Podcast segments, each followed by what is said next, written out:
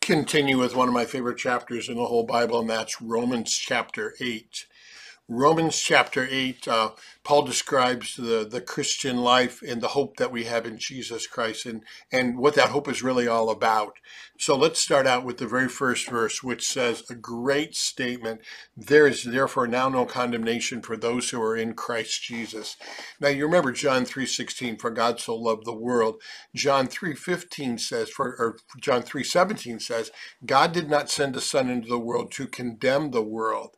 We were already condemned ourselves. We chose to rebel against God. We're going to talk about that in just a second in chapter 8, where our sin is hostile to God. Adam and Eve knew what not to do, and they just said, we're going to do it anyway. That's hostility to God. We had figured out a way to condemn ourselves. It was what we did that condemned ourselves. We went against the law of God. No, God sent his son into the world to set us free from that condemnation, and that's what Paul is bringing up again here in chapter 8. We were condemned in our sin, and but Jesus Christ came on our behalf, and he fulfilled the righteous requirement of the law for us. It was fulfilled. That's verse 4. So in other words, God didn't send his son into the world and say, well, now I'll no longer see their sin. I'll just ignore it. I'll turn my face away from it. No, your sins are forgiven because they've been paid for already. The price was paid for them already by Jesus Christ, by his death on the cross. Because of that, you're forgiven. Forgiveness doesn't just come about by God just ignoring your sin now or saying, I won't look at it anymore, or pretend you didn't do anything wrong, or I'll cut you some slack. No, the slack was made for us because Jesus Christ died on our behalf, and he set us free. And so he says, but that only is ours, he begins in verse 9 to say, by faith in Jesus Christ.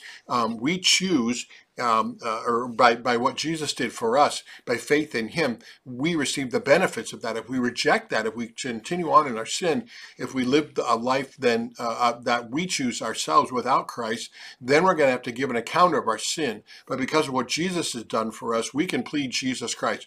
We can say, yes, I'm a sinner, but Christ forgave those sins by his death on the cross. We plead Jesus Christ. That's what he gets into, and then 12 verse continuing, saying we are debtors then, so we are not indebted to live this life of sin. We are debtors to God.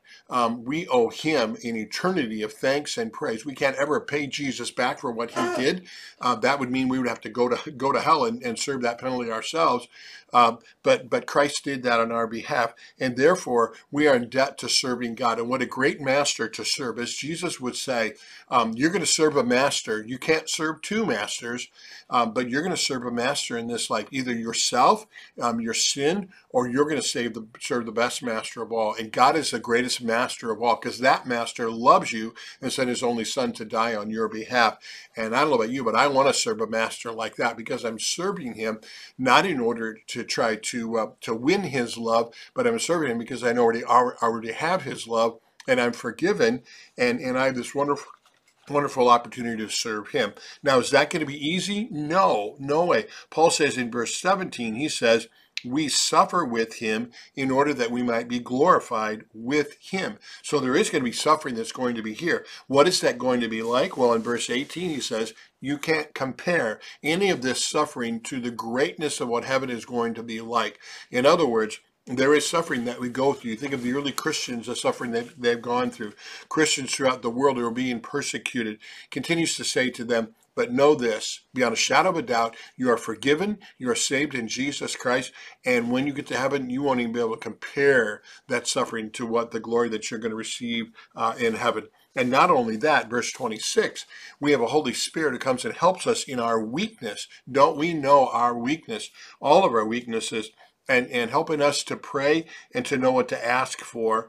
And we know that God's promise that no matter what happens in our life, the bad, we know that God can work that for our good. It doesn't say, he doesn't say in verse 28, everything that happens to us is good. No, he's saying the bad that happens to us, God can even work that for our good. You think of the example of Joseph, as you read about in Genesis, where Joseph said to his brothers, you meant it for bad, but God turned it around and God made it for good.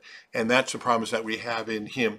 and therefore we have this hope. And then he launches into, in verses 38 through 39, this beautiful assurance that we have that that all things do work for the good of those who love God, who are called according to his purpose.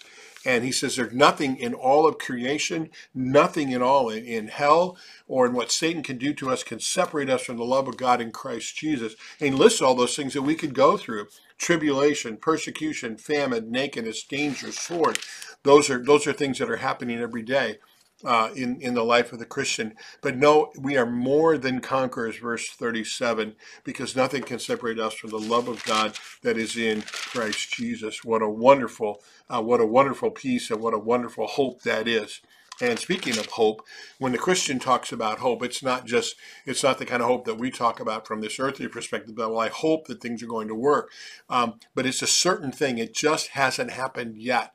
And we can have that hope by faith in Jesus Christ. So God bless you as you continue to read in Romans today, Romans chapter 8.